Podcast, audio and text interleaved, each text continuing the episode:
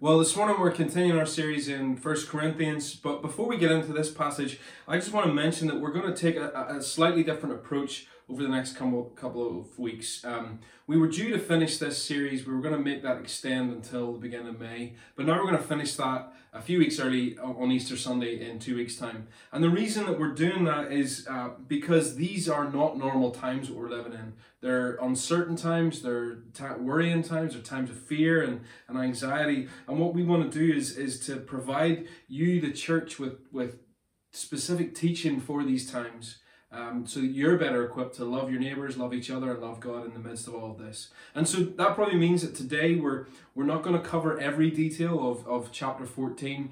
And then chapter 16, we're going to send out a shorter teaching on that in a separate video. Um, but we're going to finish then next Sunday on, on Palm Sunday uh, with, with the start of chapter 15 about the resurrection of Jesus. And then um, we're going to finish up on, on Easter Sunday morning with, with this glorious hope that we have that one day we will be raised together with Christ.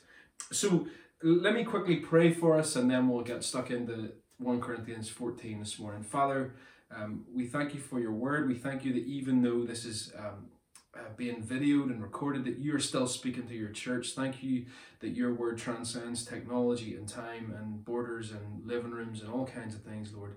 Give us ears to hear our Father's voice this morning and, and, and change us to be more like Jesus because of that. In Jesus' name, Amen. well, I wonder if you've ever uh, been part of a, a group work project.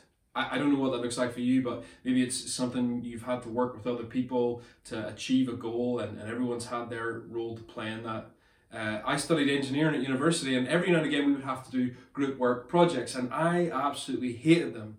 Uh, not because I don't like working as part of a team, although maybe Haley would tell you otherwise, but there's nothing wrong with working as part of the team, but there was always one person who would not do either not do any work and still expect all the credit, or uh, who would just go off and do their their own thing.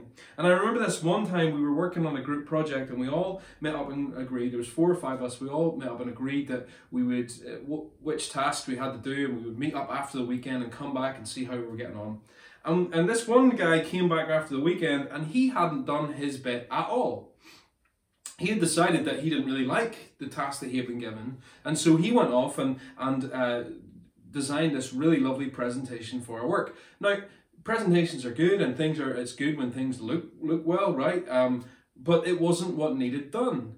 He was more concerned with the way things looked and trying to uh, you know make things look nice than the actual substance of what we were doing. And I think there's a little bit of that going on in our passage this morning. If you haven't joined us before, maybe you're tuning in for the first time, we've been working our way through the book of First Corinthians. And in this part of the book, it's actually a letter from the Apostle Paul to a church in Corinth. Uh, Paul is answering questions that the Corinthians have about spiritual gifts, the gifts that, that God gives to his church. Now, you'll probably remember if you've been with us before that over the course of chapter 12, we saw that spiritual gifts are abilities that God has given to every Christian for the glory of Jesus through the building up of the church. So if you're in Jesus, if you're, you're trusting in Jesus, you're in Jesus, you're part of the church, his body. And God has a role for you to play in that body. Nobody's left out. This is the amazing thing that, that everyone gets gift, gifts or a gift. And there's a whole range of ways that God has gifted his people, the saints. Um, so some people have the gift of hospitality, some people have the gift of encouragement, some people have the gift of preaching and teaching, some people have the gift of uh, looking after children, whatever it may be. And the idea is that all these gifts are given to the church so we can build each other up and function as one family, as the body of Christ. And there's a whole host of ways. In fact, there's so many gifts that there's not ever given to us in the Bible one complete list of the gifts. But there's two, two really important, two crucial things I want us to remember about the spiritual gifts that before we go into what Paul has said in chapter 14 today. Firstly, they are gifts. So we don't deserve them and we don't earn them. And that means that we can't boast about them. So we can't show off. Um, we didn't do anything to get these abilities or these gifts. So why, how could we ever show off? They're God given. And we can't be jealous of other people. And secondly, your gift isn't given for your benefit. Your gift is given to you so that God can use you to benefit the church. So sometimes you may hear language like, oh, I wonder what my spiritual gift is. What, what has God given to me? And maybe a better way to say that would be, in what ways has God gifted me to serve the church for the glory of Jesus? I think when we come to this conversation of what's, you know, trying to figure out what, what our gifts are, that's a much healthier way of thinking about it. And that's the attitude that we are to have when we think about the church. This is why Paul goes into this whole section on the way of love. And, and as Lucas taught us last week, the way of love is the excellent way. The way of love is the way that we are supposed to practice our gifts and use our gifts. And to be truly spiritual is to love others the way that God loves us. And so uh, we could say then that the spiritual gifts are tools that God gives his people to equip them to love his people. Let me say that again. Spiritual gifts are the tools that God gives his people to equip them to love his people. You see, there was a problem in the Corinthian church. The culture of that time was about power and, and position. It was also a highly superstitious and spiritual culture. And the Corinthians were letting their church be shaped by the, the culture of the world around them rather than by the way of Jesus. And so you had a lot of people trying to be the most important or the most prominent or the most powerful in the church. And they had arguments and disagreements about how, who was the most important. And because of that cultural uh, background that they existed in, they thought that the more supernatural or more mysterious or more, you know, kind of visually spectacular or whatever, those kinds of gifts were the most important ones. And so they valued the gifts of prophecy and tongues over all the other gifts. And then they actually pit those two things together. One saying, Well, I've got the gift of tongues, so I'm obviously more holy than you are. And then someone else is saying, Well, I've got the gift of prophecy, so I'm obviously more holy than you are. And what was happening was that everyone was trying to speak in tongues, even though it wasn't their gift. And we, like we saw in chapter 12, this is not the way that it's supposed to be. We are one. We are a united body. We are made up of different parts, yes, but we're all equal in value, even though we have different functions within that. And the Corinthians were using their spiritual gifts not for the benefit of the church, but for their own gain. And we may not do this by prioritizing prophecy and tongues over other gifts, but I do think that we do this, don't we? I mean, let, let's be honest with ourselves for a minute. I mean, have you ever had the thought that you want to make sure that people see you serving the church? You know, yeah, yeah, yeah. I'm gift, I'm gifted in, in in serving the coffee. That's my area. That's my role. But I also want to make sure that people see me doing that. And I'm sure we've all had those kinds of thoughts. And we need to be careful that we are using our gifts in the way that God intends us to. And here's what we see about this in our text this morning. I think Paul is trying to drive this one lesson home throughout this text that we must use our spiritual gifts in ways that build up the church so that God is worshipped. We must use our spiritual gifts in ways that build up the church so that God is worshipped. That's our goal. Our goal is, is that God is worshipped, that, that people are converted to worship God, that we worship God, that we encourage one another to worship God. And I think our passage shows us how to do that. But before we get into how we do that, there's a couple of things I want to clear up for us. Paul addresses this issue of misusing our spiritual gifts uh, by talking about prophecy and tongues. And the reason he does that is because those are the two gifts that, that the Corinthians are primarily concerned about. They were pitting them against each other. And so I want to define these two things for us uh, before we go any further. And, and before I do that, just to be clear, I, I want to reiterate this again. At Village, we believe that God still gifts his people with spiritual gifts just the way he did in the early church. And so, what we want to do is we want to avoid unbiblical extremes on either side of this pendulum swing. We don't want to uh, be uh, deny the spiritual gifts and, and deny that God still gives His people because that is unbiblical. Nor do we want to go the other way where we swing too far and just overemphasize the gifts and everybody has to be speaking in tongues and everybody has to be prophesying and, and we want the spectacular all the time. We want to be biblical uh, and, and biblical, biblically led and, and listening to God in this and what He has to say to us. We are encouraged to desire the gifts. That's what Paul says. He says in verse 1 Pursue love, like he's just shown us to. We saw that last week. And earnestly desire the spiritual gifts, especially prophecy. But what is prophecy? I mean, if this is something we're to desire, we need to know what it is. Well, the first thing I want to say is that when Paul is talking about prophecy, he's not talking about the kind of prophecy that we see in the Old Testament.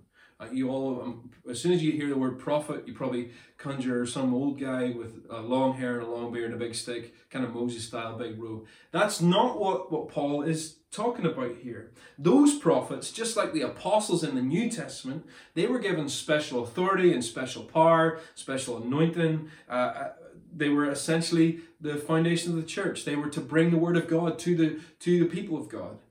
And so when we prophesy, it's similar in some ways, but it's not the same. We are not writing scripture. And what we see in the New Testament as prophecy functions in the church is that it's a gift that strengthens the church and is accessible to and available to its members. And if, if it's if it's for the church and it's accessible to the church members, then it's not some special position of authority. One good definition uh, I came across this week was from Michael Green, and he says this. I think this is, this is spot on. He says, Prophecy is a word from the Lord through a member of his body, inspired by his spirit, and given to build up the rest of the body. Isn't that great? So, so it's a word that comes uh, from the Lord through a member of the church, inspired by the Holy Spirit, to build up the rest of the body. It's entirely God and church centered. There's nothing to do with position or authority or power or, or fame or self glorification in it. It's a way of serving the church. And this is in line with what we see what Paul is talking about here in this passage. His emphasis is on the church being built up over and over again. He says that the church may be built up. He uses this, this, this word built up. It's actually an architectural word. It literally means to be built up. Encouraged, strengthened, and because it's for the good of the church, it's something that we should desire. And because if we are living in the way of love, then we want our brothers and sisters to be encouraged and strengthened, don't we? If we love, if we love each other, like we've been taught to do in the way of love uh, in chapter 13, then we want our brothers and sisters, we want one another to be encouraged and built up. And this is God's good, good gift to us. And the other thing to note about prophecy is that it's based in the authority of Scripture. Okay? So that means that godly words of prophecy will be in line with the Bible in both how they're delivered and what they contain. Okay, so let me give you an example. If I come up to you in the street, right, remember when we were allowed to meet each other in the street? Remember what that was like, shaking hands and hugging and all? That was great. Um, if I come up to you in the street and I say, God told me you have to give me all your money. Well, you should say, No, get away from me, you crazy person. Go home and repent and read your Bible and figure out what prophecy actually is. Because that's not in line with with how the, the bible speaks of prophecy. Neither what it says nor how it's delivered. Prophecy is delivered in the gathered church. That's what we see here. And the word said should be in line with what the bible teaches. It should be encouraging and, building up and strengthening. So if someone gives you a word of prophecy that is tearing you down or, or revealing all your sins or something then that's not a word of prophecy because that doesn't build you up and encourage you and strengthen you. And we know it's based on scripture because God is never going to say anything uh, through prophecy that he hasn't said in the Bible. God doesn't contradict himself. And the Bible is God's complete and true, inerrant word to us. That means it has no mistakes in it. And it speaks to us today. And prophecy works in line with the Bible as the Holy Spirit works through his people. And, and I love this because it's almost like uh, it's almost like the Holy Spirit used this gift of prophecy in line with Scripture to apply Scripture to specific circumstances in a way and at a time that make us sit up and listen. And maybe you've experienced something like this. I'll speak from my own experience for a second. Um, a couple of years ago, I had someone speak to me in this kind of way. I was struggling with a particular issue in my walk with Jesus, and and and this person didn't know what was on my mind. They didn't know what was going. It was during a worship time, and they came to me and spoke spe- specifically into that situation. They even quoted scripture in there, And, and, and what God did in that moment was illuminated that issue in my heart, encouraged me, and strengthened me. You see, God gave that person a special insight into a specific situation that he used to build up the church. And when the gift of prophecy is used in this way, it's a beautiful thing. It's so encouraging. It's good for the church. We need this kind of thing. We should all desire this kind of thing. David Prior, who's a commentator on, on Corinthians, he says that we should, that we as in the church, should expect special insight to be given by God to any sensitive and obedient believer. Insight into God's will for a specific situation or into, into the application of God's word to the time in which we live. And how much do we need that right now? We're, we're confused. We don't know what's going on. How much more do we need God's insight and will into specific times that, that we that we that we live in? How much more do we need the application of God's word to these times that we live in? And so if you have that gift, let's practice it. So how do we desire then? What does that mean? Paul says desire. He wants them to, to desire prophecy. Well, the last thing I want to say about prophecy for now is that if prophecy is based in Scripture, both in how it's delivered and what it says, uh, then the best way to, des- to desire prophecy is just to immerse ourselves in God's Word. Now, not all of us are given the gift of prophecy, but we should all desire it by spending time with God, listening to what He's saying uh, to us through His Word, getting in the habit of training our ears to hear what our Father has sent to us. When I was a teenager, I worked on a farm uh, and they had a dog called Meg. She was a working dog. Um, and when the farmer gave her commands, she just instinctively obeyed. But if I gave her the exact same commands with the exact same words, she wouldn't move. Because she was trained to know and trust and obey her master's voice. She knew uh, what was the voice of authority and, what, and which one wasn't. And just like that, we need to train ourselves to hear our Master's voice by spending time with Him, listening to Him, speak to us through His Word. And when we desire prophecy in this way, when we're spending time with God in His Word, we're not just learning to hear a Master's voice, but here's what else is happening. We're actually gaining language for God to speak to others through us. Isn't that great? If prophecy is about the application of God's word to specific situations and specific times in the church, then the more time we spend in the word, the more language we will have for God to speak through us. Isn't that a beautiful thing? And that's what we're desire to desire. God speaking to his church through its members so that we are encouraged and built up. So that's prophecy. What about tongues then? And this is the one that everyone maybe finds a, even a bit more weird, right? Well, let me just try and uh, make this as simple as possible. There are two types of tongues that I see in the Bible. The first one is maybe you've heard of some, this, something like this happening. The first one is when someone doesn't know a language and is supernaturally given that language so that others might hear in their own language and come to faith in Jesus. That's what we see in Acts 2. So on the day of Pentecost, when Peter preaches in his language, and all these other people from all these other different places hear that in their own languages and receive Jesus and get saved 3,000 of them in one day. And this still happens. Maybe you've heard stories of missionaries doing this kind of thing. But that's not the only kind of tongues we see in the Bible. The other kind of tongues we see in the Bible is, is what you might have heard called a prayer language, okay? Um, it's not any human language it's something completely different. We see that uh, Paul's already spoke about the, the tongues of men and of angels in 13 verse 1. And I think this way of thinking about it as a prayer language is helpful. Because uh, Paul also talks about this in the book of Romans. In Romans chapter 8, he says, Likewise, the Spirit helps us in our weakness, for we do not know what to pray as we ought. But the Spirit Himself intercedes for us with groanings too deep for words. And he who searches our hearts knows what is the mind of the Spirit, because the Spirit intercedes for the saints according to the will of God. So it seems that this other kind of, of tongues is some kind of prayer language, and, and this is how I've experienced it. Um, I'll just share the story with you. A few years ago, a good few years ago now, um, I, I just had heard that a, parent, a friend of mine's parents had died suddenly. and I and I just was praying. I just knelt down and prayed for him, and I was praying and praying and praying, and my heart was broken for him. And, and I remember eventually praying, and I, I just said, Lord, I, I don't I don't know what to pray anymore, but my heart doesn't want to stop praying.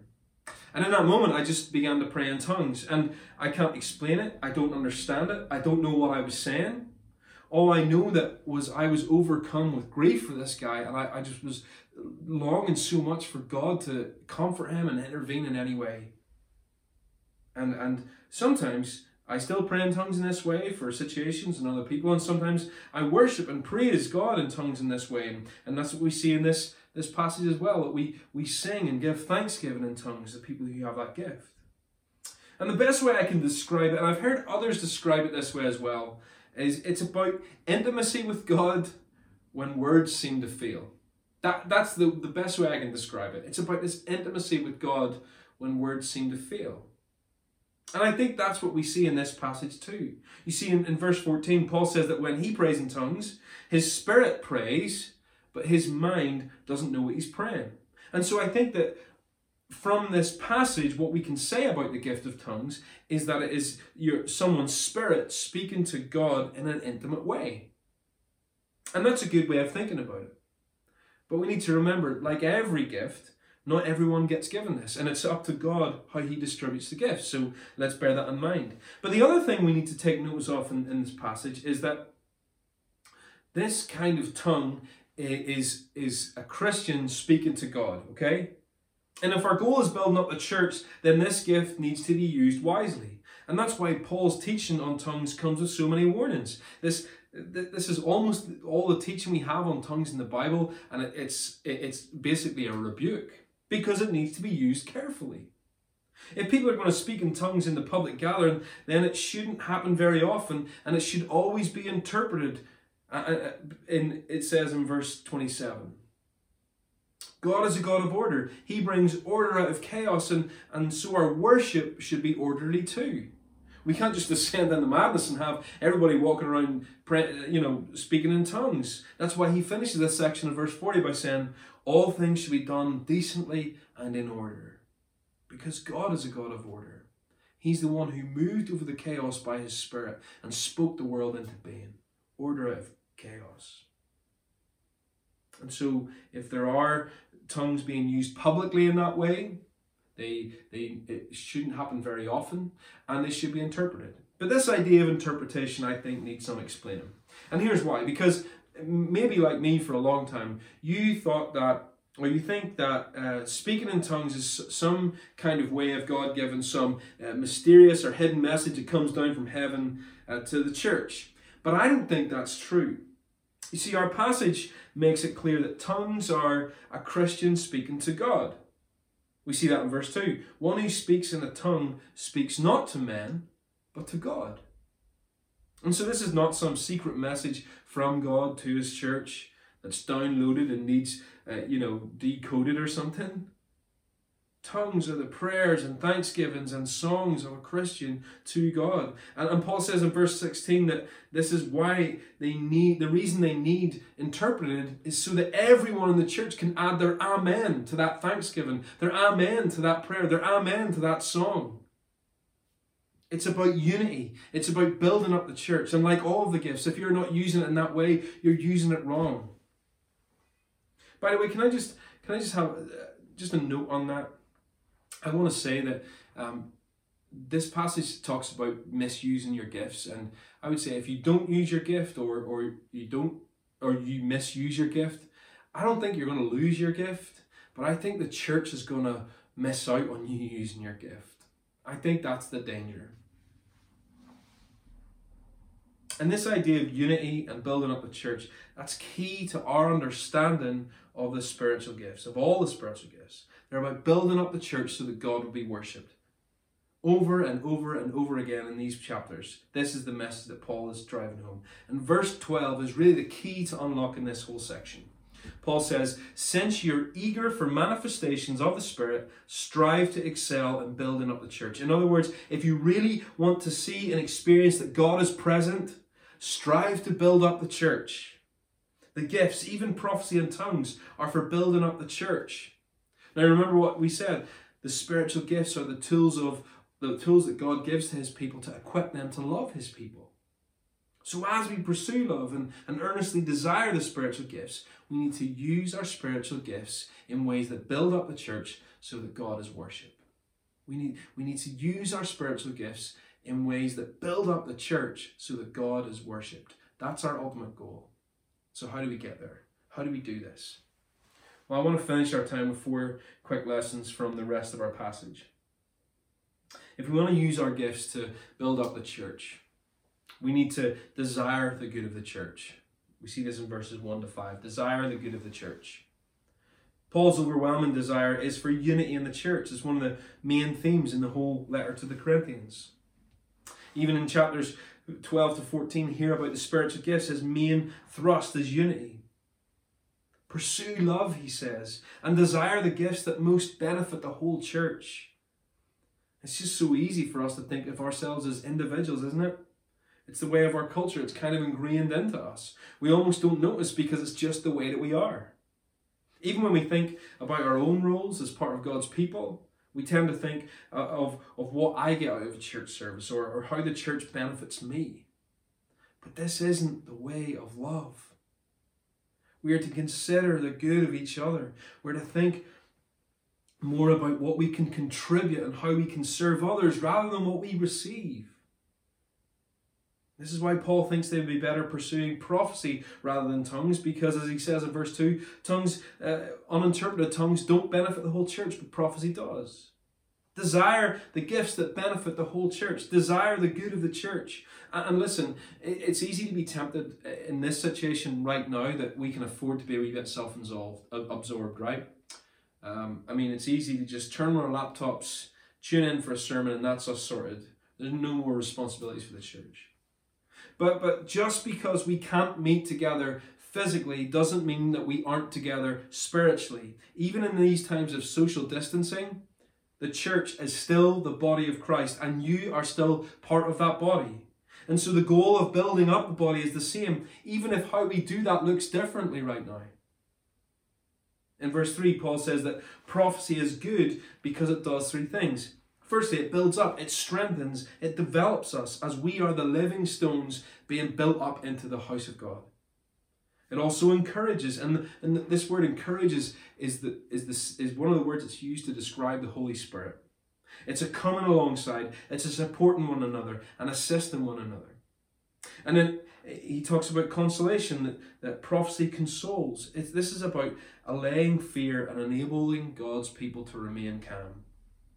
It's about calming our fears and our anxieties so that we can just rest in Jesus. And man, don't we need that right now? Don't we need all three of these things? Don't we need to come alongside each other? Don't we need to console each other and allay each other's fears? Don't we need to lead each other to, to rest in Jesus? Yes, we can't be together face to face, but we must still use our gifts for the good of the church. So, so can I get you to think about this? Ask yourself this question. Pray about this question. How can you this week use the ways God has gifted you to strengthen your brothers and sisters, to come alongside them, and to calm their fears? Secondly, then, if we want to use our gifts to build up the church, we need to consider others, not just ourselves. This is what we see in verse, uh, verses 6 to 13 of our passage. Paul uses three examples here to show how if tongues isn't used in consideration of others, it just causes confusion. And he and he talks about musical instruments, he talks about he, he talks about the bugle calling people to war, and he talks about this idea of people speaking foreign languages. Like you know that thing that British and Irish people do when they go on holiday, and if someone doesn't understand you, all you do is talk loudly and slowly, and hopefully they'll somehow magically understand. But unless you have the same gift that Peter was given in Acts chapter 2, I don't think that's going to work. Um, it just creates confusion. And it's the same for all the gifts, right? We need to use them in consideration of others, not just ourselves. If you're a gifted teacher and all you do is study the Bible and gain insights and keep them to yourself, that's not building up the church. If you're a gifted, uh, if you're gifted in prayer and all you do is pray for yourself night and day that God protect you from coronavirus, that's not building up the church. No. Let's, let's be encouraged by the words of Paul. Let's use the instruments God has gifted you to play and play music that blesses the whole church. We're not foreigners to one another, we are family. And we all need to consider each other. Some of us are living on our own right now and, won't, and haven't seen people all week and won't see people for weeks. Give them a FaceTime, give them a call. Encourage each other, get alongside each other, build each other up. Use your gifts to serve the church in this time of loneliness and anxiety and fear. Like Paul says in verse 12, if you want to see the evidence that God is present in the church, stop being a spectator and get involved in the game. All of us have an active role to play in the church. So be considerate of others and not just ourselves. Thirdly, then, if we want to use our gifts to build up the church, we need to engage our mind, not just our spirits. And we see this in verses 14 to 12. 14 to 20, sorry. One of Paul's main warnings about speaking in tongues is that it engages your spirit but not your mind. And now Paul's not against tongues. Remember, he in verse 18, he's thankful that he speaks tongues, he speaks in tongues more than any of the Corinthians. But he is against the misuse of it, like he's against the misuse of all, all of the gifts.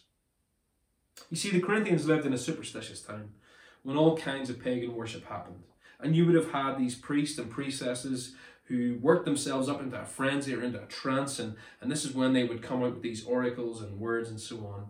And the goal was to transcend the mind so you could reach the spiritual realm. And this is the very thing that Paul warns against. He wants our minds and our spirits to be engaged. In verse 20, he tells, he tells us to be mature in our thinking. You see, the Christian faith is a thinking faith. You see, the world, the world wants to tell us that we're just blindly following some dead religion. That, that we don't have anything intellectual to offer the world. That it's just a crutch for people who are weak minded. But this is not true. Christianity is a thinking faith. Take every thought captive, 2 Corinthians 10 tells us. And man, do we ever need that right now. We're constantly bombarded with information and news and social media and, and family WhatsApp groups and, and all, all kinds of things. And we hear so many pieces of conflicting information on this thing, this pandemic, that it's hard to tell what's true and what's not true. But here's the antidote engage your mind. Pray about what you hear in the news. Ask the Lord what the right response is. Don't just believe everything you, you hear from your family on your WhatsApp group. Spend time in God's Word and allow your mind to be filled with His truth. Allow your mind to be transformed to see the world in the way God sees it, not just in fear and despair. And as you do that, we can build the church up together, speaking truth to one another, praying for one another, helping each other sharpen our minds and engage our minds, building up the church. And fourthly, then, if we want to use our gifts to build up the church, we need to be mindful of non believers. This is the last part here in verses 21 to 25. I sometimes wonder what non believers think when they come to our gatherings. Um, and if you're maybe you're not a Christian this morning, you tuned in, you're very welcome and we're glad you're, you're joining us. Um, because, yes, the, the, the church gathering is primarily for Christians, right? The gathering doesn't exist without Christians. But we need to be sensitive to those who are searching. One translation uses the word inquirers. I love that. I love that as we meet together and worshiping, uh, are we doing so in a way that is welcoming and that is inviting to inquirers? Or do those people feel that they have no place in Christianity at all and so just walk away? Are they so discouraged by what they see and experience that they just say, There is no way that this is for me? And right now, in this moment, in our culture, people are inquiring more than ever. I even heard one politician say this week, she said that, that people are, are starting to ask questions about their mortality. This is a secular politician saying this. And, church, we have a vital role to play in this. If our gifts are used in the right way, when each person is playing their part, building up the church for the glory of Jesus, then the church becomes an inviting family, an inviting place to be. And if people come to our gathering or join us for missional community dinners or or interact with us online, uh, digitally or whatever, they, and they notice how we love each other, we can easily explain to them that they ex- are experiencing the love of Jesus. And in the case of prophecy, used in the right way, non believers are convicted of their sin and fall down and worship God. That's what we see in the passage.